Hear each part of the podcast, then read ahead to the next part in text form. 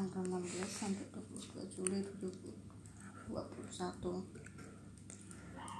penyekatan pembatasan untuk arus lalu lintas di Jawa Tengah selama ppkm darurat terus dilakukan. Salah satunya yakni dengan penutupan exit tol di Jawa Tengah mulai 16 hingga 22 Juli 2021 Kabid Humas Polda Jateng Kombes Pol Iqbal Al Kudusi mengumumkan Wah, mulai Bapak sehat, Mbak. sehat Iya. alhamdulillah. Iya. Oh, iya. Salam ya. iya.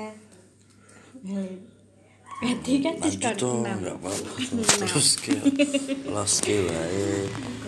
Los terus pokoknya terus los dol dangdut itu aja pokok iki terus nggak apa-apa